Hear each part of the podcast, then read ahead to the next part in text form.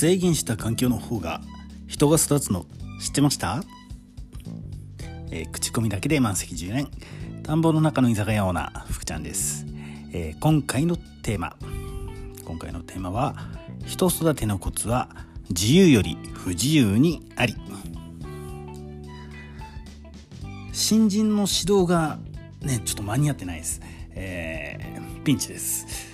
ベテランスタッフがね卒業しちゃうまでちょっと残り3週間切ってますんで、まあ、急いでやってるんですけど、まあ、間に合わない理由。原因は、えー優秀なスタッフたちにありました。うん。えーベテランスタッフの B 君、えースーパーバイト君なんですけど、えー彼春から教師になることが決まってます。教員採用試験受け受かってね、えーめでたく、えー教師になることが決まっているんですけどまあ教員になるためにねあの大学4年生の大学を出たんですけどちょっと必要な単位がその学校では取れなかったのでさらにさらにあの通信制の大学へね2年間通ってまあ合計6年間学生生活をこう送っているんですけどこの B 君、うん6年間の学費全て、えー自分で稼ぎ上げてきました。まあ、本当ね苦学生の代表選手みたいなね今時珍しいんですけどでまあもともとね野球部でずっとやってきてたので、えーまあ、疲れ知らずなんですけどまあそれでいてね本当勉強もね仕事もねまあクソがつくほどの真面目くんなんですよクソ真面目本当もうさらにね最近はもうほんと達観してきたのか分かんないですけど僕食べなくてもめっちゃ元気ですとかって、まあ、そんなことまで言い言い始めてしまって君はもう若いのに1000人ですか？みたいな感じになってきちゃってるんですけど、まあ、そういうスタッフの B 君です。えーまあ、本当にね彼は仕事中の守備範囲も広くって、えー一般のスタッフの3倍ぐらい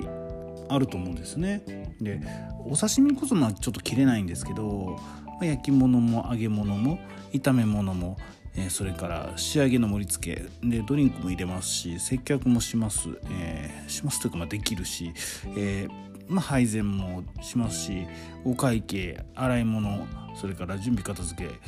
まあ、ほとんどですね営業中の作業っていうのはできてしまうんですよ。まあポジションがあるので全部を常に割るわけではないんですけど、えー必要であればどこのポジションに行っても、えーフォローすることができるそういうスーパーバイト君です。うんさらに彼が素晴らしいのはですねあの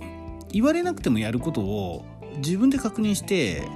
えーさらに組み立てて順番をで自力で考えて実行してどんどんどんどん終わらせちゃえるっていうところなんですね。指示待ち人間じゃないんです。本当に自分から仕事をする、まあ、そういう、えー学生さんなんですけどね、まあ、これぐらい仕事ができる子ですから分かる人にはすぐ分かるようで「えーお兄さん午前中でいいからうちの店でも働いてくれないかな」なんてね僕の目の前でですよ。僕の目の前でお客さんからスカウトされちゃうこと、まあ、あるんですよね。まあそこには行ってないんですけど B 君あのーうちでしか、えー働いてないんですけどね。で、えーそんな B 君、えーいよいようちの店を近々卒業してしまうわけなんですよ。うん3週間もすればね。で当然のことなんですけど店にとってはまあ大きな大きな痛手です。あもうほんと厳しいです、えーまあ、分かっていたことではありますけどね。うん学生さんたちが巣立っていくのがまあ当たり前のことなので、まあ、ですから、まあ、毎回毎回そうなんですけどまた次のエースをまあ育てていかなきゃいけない。もう育てるだけなんですね。で今回、えー白羽の矢が立っている、えー新人スタッフの K 君。K 君という子がいるんです。でこの K 君もなかなかのね負けず劣らずの仕事好きです。もうあっちいちゃごとごとごとごとやってこっちいちゃごとごとごとやっててもういつも何かしてるんですね。で僕はその姿見て本当ね止まったら多分息ができなくなるからこの子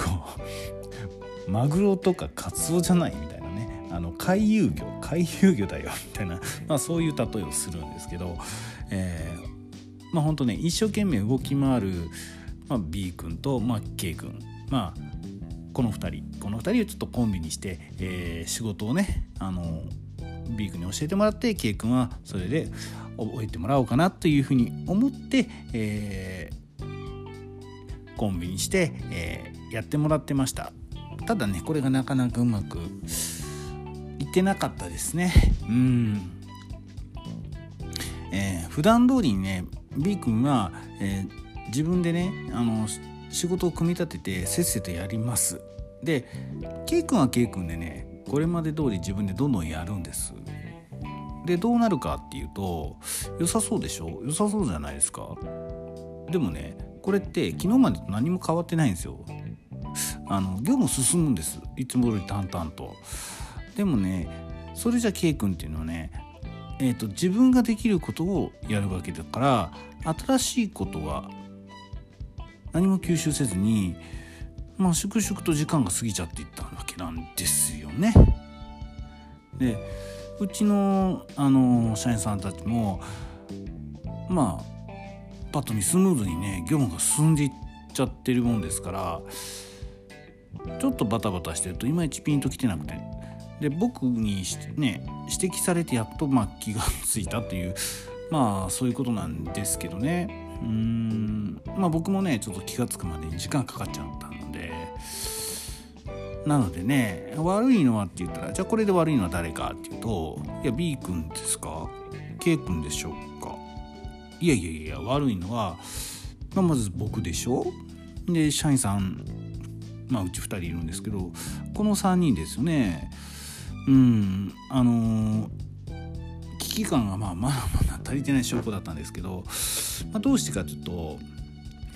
どうしてかというと、まあ、楽なんですよね。あの彼ら2人 B 君も K 君も自分たちでどんどん動いてくれるから楽なんですよ。でもそれだと K 君の仕事の幅は広がないじゃないですか。でどうしようかなまあまあちょちょっと悩んだんですけどねでなのでこう決めました、えー、K 君が今までしていた作業をもう全て取り上げなさいと、うん、もうでねあの B 君に金魚の船にもういつもねくっつけておいて常にペア。でじゃないと、え K 君は、まあ、さっきも言いましたけど回遊魚にマグロのようにももう店の中もねあっち行ったこっち行ったりするわけです。もうずっと泳ぎ回っちゃう。うんひとところにねいられないんですよねあいや仕事やんなきゃというこのマインドがねそういう風になっちゃってるんですごくこのことはいいことなんですけどでも教えるためにはね教えるためには新しいポジションのとこにいてもらわないとできないんですよねだからあえてあえて業務を円滑に回さないこと回せないことを意識しようと。ね、これがあの店を管理する、まあ、僕と社員さん2人だから我々3人の使命だからねって、まあ、いうふうに、えー、決めました。でここまでやると、ね、教える側も教わる側もそして見守る側もさすがにね意識変わります。うんで見事なまでにですよ。見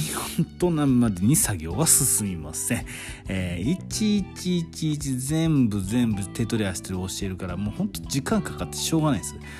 でもそれがいいんですよ。それがいい、えー、今日の不自由が3週間後の自由を育んでます。自由は不自由でまあ不自由は自由だ、えー、これねあのー、朝の連ドラで今スカーレットってやつやってるんですけどまあこの中に出てくる名台詞。自由は不自由や」って。不自由は不自由。あごめんなさい。自由は不自由で不自由は自由だ。ね。えー、自由は不自由やっていうセリフがあるんですけどほんとねうんなかなかうまいこと言ってるなと、まあ、しみじみ思った、まあ、昨日の一コマまあ、そこのねお話だったんですけど、えー、いかがでしょうか、えー、引き続きうん。引き続きこの新人 K 君育てていきたいと思います、えー、僕はね見守る立場としてまあ実際にはまあ直接指導もするんですけど、えー、しっかり育てていこうと思います。それではまた。